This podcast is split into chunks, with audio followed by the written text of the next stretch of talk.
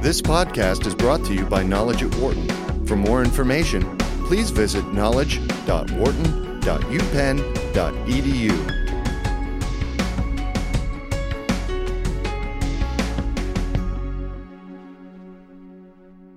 Are you happy?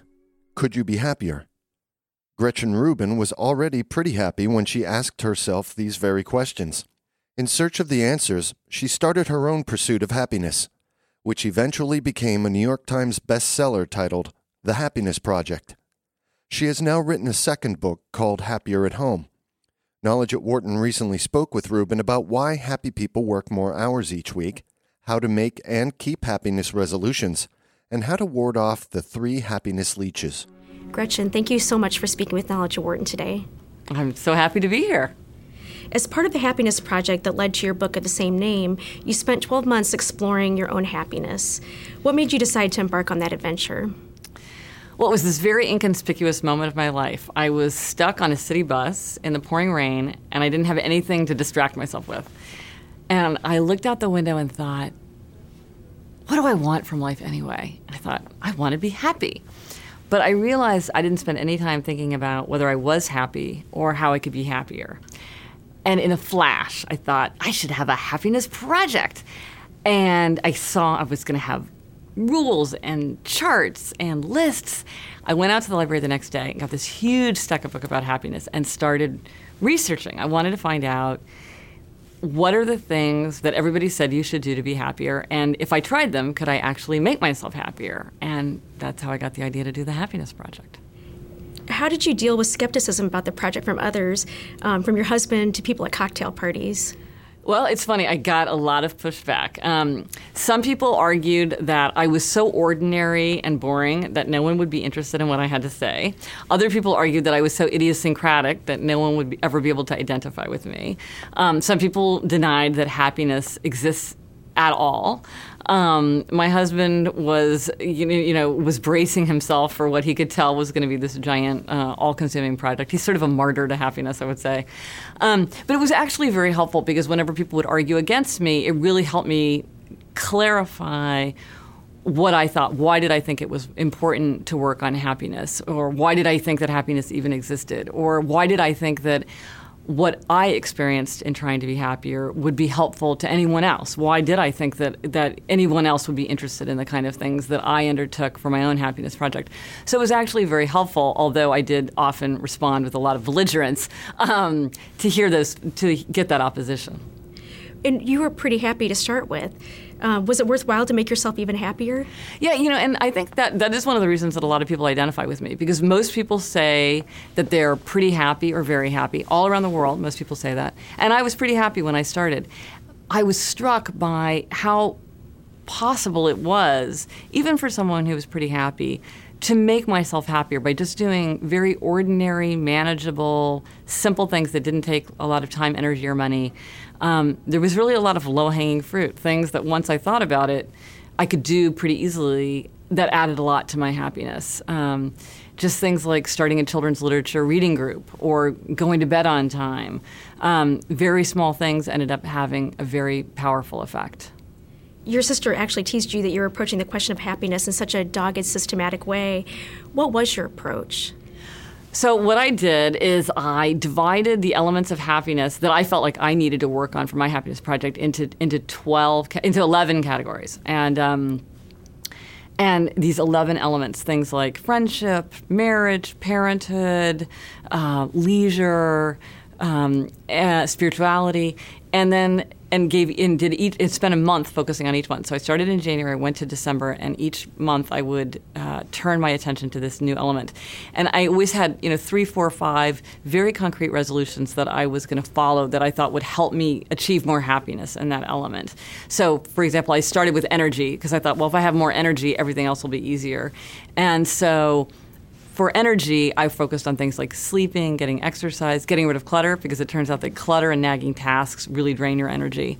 Um, and then each month I would add a new set of resolutions. So by the end of the year, I was following all the resolutions all the time. And it was great. It really did add a lot to my happiness. But it was surprisingly difficult to break it down into those elements. It was it's a very productive thing to, to try to do because happiness can seem all tangled together. It's very abstract. Everything's interlocked with everything else.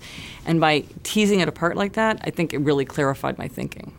In March, you looked at um, aiming higher in your work. You reported that happy people work more hours each week and they work more in their free time too. I think that may seem like a paradox to some. Uh, how can that be? Well, I think one of the reasons people are happy is if they like their work. And so if you like your work, you're more inclined to work on it. Um, and I always think that a great sign of a person who's happy at work is talking shop and people who love their work love to talk shop. And and a lot of times people think that that's a negative that oh you should you know you shouldn't be talking shop all the time. But the desire to talk shop shows that you're really you're really very satisfied and you're really still engaged. And even in your free time you want to talk about it. And that's one of the things when I switched from law to writing. When I was in law, I never wanted to talk shop. And now I'm in writing. I want to talk shop all the time. It's my favorite subject to talk about writing or anything related to writing or publishing or books. Um, and so I think happy people bring that enthusiasm with them. And also, you know, when we're unhappy, it's very easy to become self-focused. You're thinking you become isolated and defensive and you're preoccupied with your own problems because you're unhappy.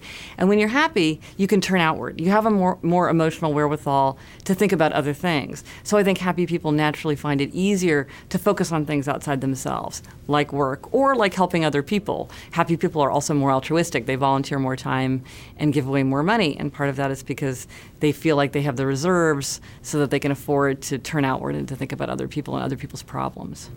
So tell us a little bit about how you made those resolutions and, and how you um, went through the process of, of, sticking to them or even seeing if they validating them, I guess, and finding out are, are were those the right resolutions to make? Well, um, to, to do my resolutions, I was very inspired by Benjamin Franklin, who was one of the patron saints of a happiness project because he was, you know, this extraordinarily productive genius. Um, and he had this this chart that he did with these 13 virtues that he wanted to cultivate, and they're very founding fathery kind of virtues like temperance and frugality and. Um, and so he would write it down, and every day he would check off whether he had observed that virtue or not. So I thought that seemed like a good a good system. I wanted some way to hold myself accountable, and also to keep myself reminding myself of what my resolutions were. So I have a, a resolutions chart, and I write down all my resolutions, and every day I, at night I check off whether or not I observe that resolution. And then sometimes there's not an occasion for a resolution to be kept, so then I just leave it blank, like no gossip. Maybe I didn't have a, an occasion to gossip, so it wasn't that I gossiped or didn't gossip. I just, well, you know, spent the day alone or whatever. Um, and and so and this is a, a, very i found this was a really helpful system first of all because it held myself accountable and i could see whether i was making progress and if i was consistently not making progress then i would know it wasn't working it also kept them uppermost in my mind because sometimes with a resolution and i'm sure we've all experienced this you make a new year's resolution or whatever and then you just sort of forget about it, you know. And every once in a while, you're like, "Oh yeah, I was going to try to go to that yoga class," but you forget. So this kept them very awake, awake in my mind, and also it it it helped me reward myself because I think part of when you do something right, you want to feel like you're giving yourself a gold star. And I'm a total junkie for gold stars. And so feeling like, oh, I am really making progress. I really am holding myself accountable and I'm making that kind of I'm having that that making that kind of forward progress is very uh, reinforcing. And so those are really helpful things about the resolution charts. In your next book, Happier at Home, you look at how to make a home a happier place. What made you embark on this particular happiness project? Well, again, like with all my books, there's sort of this crazy moment of epiphany when a lightning bolt comes out of the out of the sky and hits me on the head. And this, I mean, I can say this for all of my books. Um, it's happened. And this time, I was standing in my own kitchen, unloading the dishwasher, and my husband was in the next room uh, with watching golf on television, and my daughters were in there playing restaurant, and I was hit by a wave of homesickness, this intense wave of homesickness. Like I felt the way I did when I went away to summer camp for the first time, which was such a puzzling feeling because why was I feeling homesick if I was just standing in the middle of my own kitchen? And I realized it was almost as if I had flashed forward 30 years and from the future was looking back with yearning at what I have right now, right here.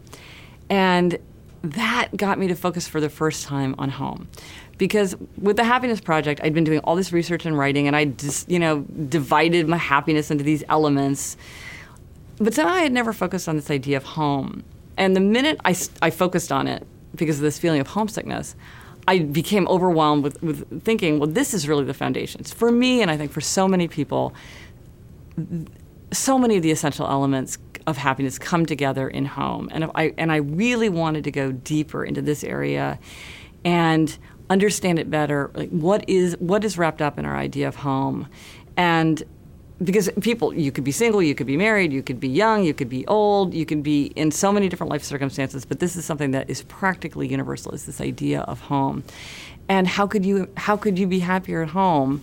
Um, because there's this. I'm a big Laura Ingalls Wilder fan. I love children's literature, and there's this wonderful line in one of the books where Carrie, the, Carrie is, doesn't want to go home because she's in trouble, and Laura's in trouble, and the writer observes, there is no happiness anywhere for someone who dreads to go home.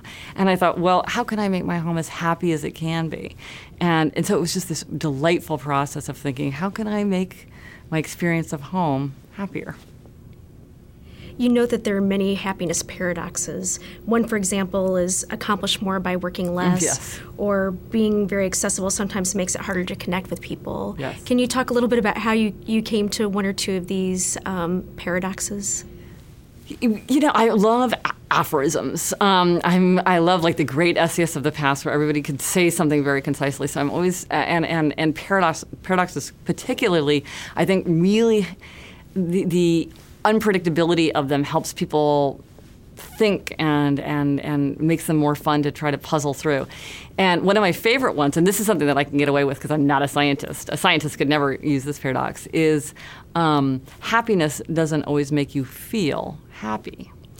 And of course, the scientists couldn't say that because how could happiness not make you feel happy? How can subjective well-being not make you feel subjectively well-being? Um, but but for someone like me, I can say that because I think we've all had the experience where we do something that we know makes us happy, but at the same time doesn't make us happy. For instance, I am a person who is very afraid to drive. I grew up driving because I grew up in Kansas City, Missouri, and I've driven many times in my life.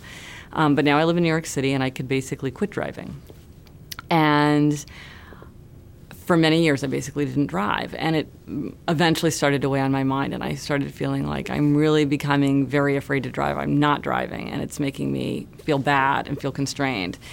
And so I took driving lessons to make myself feel more confident. And now I drive once a week. And I do not like driving. I don't look forward to it. I'm fine once I'm driving, but I really do not look forward to it.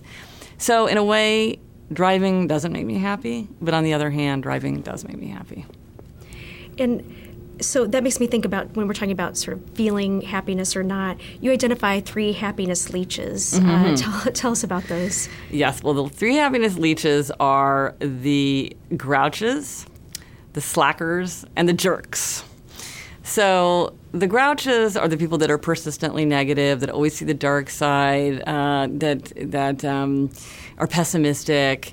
Um, and I think that's the most common kind of happiness leech. Then there are the slackers. The slackers are the people that just don't pull their weight, and they make people unhappy because people feel like it's not fair, or you know they can't get their own work done because somebody else is saying, "Can you give me a hand? Can I have just a minute? Can you answer just one more question?" And those are the slackers the worst, the grouches are more common, but I think more destructive to happiness is the jerk. And the jerk is the people, those are the people who are undermining, who take credit for other people's work, who are backstabbing, who are cruel, who um, gossip in an unkind way, who um, tease in a mean way. Um, and these are the people that really spread intense unhappiness. Um, and so uh, it's kind of helpful to, to, to have these categories in mind because you can say, well, someone when I'm around somebody, I seem to feel unhappy. Sometimes you don't even really understand why. And when you say to yourself, okay, grouch, slacker, or jerk, then kind of clarifies the situation. Um, how, how would you recommend that others start their own happiness projects? There's no wrong way to do a happiness project. I think the, the thing to do, if people want to start their own happiness project, is to pick a few things, but they need to be concrete and manageable. And by concrete, um, something that you can actually measure and that you know whether you've done it or not. So sometimes people will, will make a resolution like, I want to get more fun out of life, or I want to have more quality time with my family. Well, I want to be more optimistic. I mean, those are very abstract. It's hard to know how if you're getting more fun out of life. It's hard to know if you're having more quality time with your family. Like what does that mean day to day? How do you measure it? So think to yourself like what would it mean if I got more fun out of life? If I got more fun out of life, I would go to the park once a week with my dog and, throw a frisbee, or I would sign up for a painting class, or I would read for fun for an hour every day after work. You know, think what would give you more fun out of life. And then actually in a in a measurable way that you can see on your schedule and check off a box whether you did it or not. Same thing with quality time with your family. One thing we just started doing in our family which is so fun is we have game time which is every saturday afternoon. We play games for an hour and drink cocoa. And you know, it's a very simple thing. My seven year old is the complete enforcer and marches around the house until we all have game time. Um, but it's but it's really nice, and it's like I know that I'm going to have an hour sitting and playing a board game with my family, and for me, that's a, that's a kind of quality time. So when it's very measurable like that, it's easier to stick to it. Um, I especially think it's helpful to start with your body because that may sound very basic, but so many people are chronically sleep deprived, and so many people just don't get any exercise. And when you don't get any exercise, you don't get enough sleep. It's hard to just have the energy to get through life. It, you feel irritable, you feel exhausted, you feel indecisive, you get sick more easily. So if you're thinking like, where should I start? I don't know where to start. Going to sleep on time, and getting a 15 or 20 minute walk in at least, even if you can't do anything more, is a great place to start. And from beyond that, whatever it is you want to work on in your life, make it concrete and manageable. That's wonderful advice. Thanks so much, Gretchen. Thank you. For more business news and analysis from Knowledge at Wharton, please visit knowledge.wharton.upenn.edu.